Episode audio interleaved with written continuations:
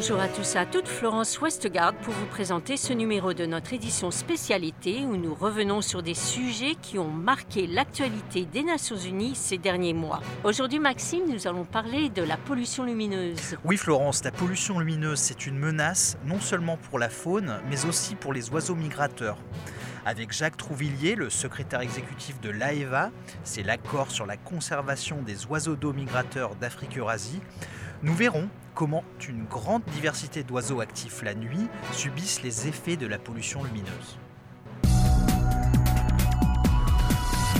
C'est là où on parle pollution lumineuse, avait un impact sur les oiseaux migrateurs, soit en les désorientant, soit en fragmentant leur habitat, parce que certaines zones très éclairées ne devenaient plus favorables à leur mode de vie. Ajoutez à cela aussi des ouvrages relativement éclairés dans lesquels les oiseaux peuvent entrer en collision. On a des exemples, on a parfois certaines nuits plusieurs centaines d'oiseaux qui vont entrer en collision, soit dans des bâtiments très éclairés, soit sur des ponts, et on va avoir des oiseaux qui vont comme ça rentrer en collision, donc soit être blessés, mais ensuite capturés par des prédateurs, soit euh, directement tués. Les oiseaux peuvent aussi, attirés par la lumière, tourner autour des sources lumineuses, se fatiguer, devoir se poser au sol et à nouveau être capturés.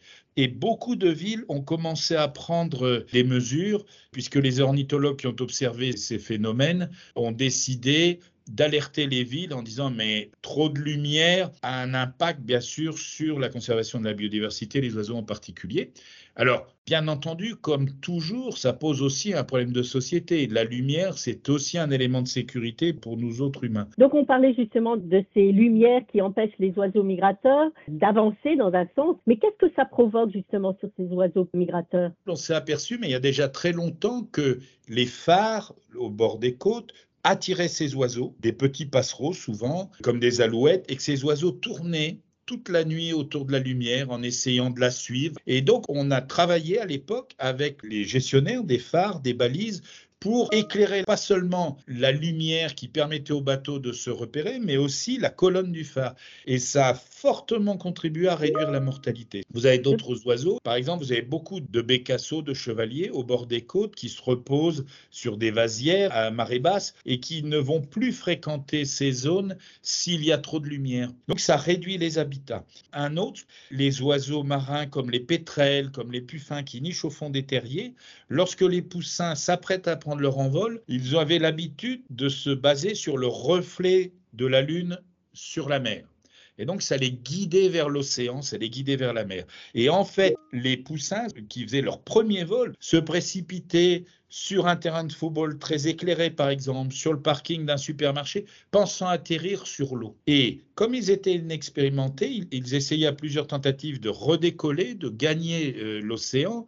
Ils n'y arrivaient pas. Et à ce moment-là, malheureusement, les chats, les rats les consommaient. Or, ce sont des oiseaux extrêmement menacés. Du coup, Certaines villes, par exemple à l'île de la Réunion, ont décidé depuis plusieurs années de couper l'éclairage inutile au mois d'avril pour permettre en fait aux puffins qui nichent à 2000-2500 mètres d'altitude sur le piton des neiges de gagner la mer en toute sécurité. Donc on a des impacts très différents et on commence à avoir des solutions. Par exemple, éviter d'éclairer le ciel et donc d'éclairer le sol.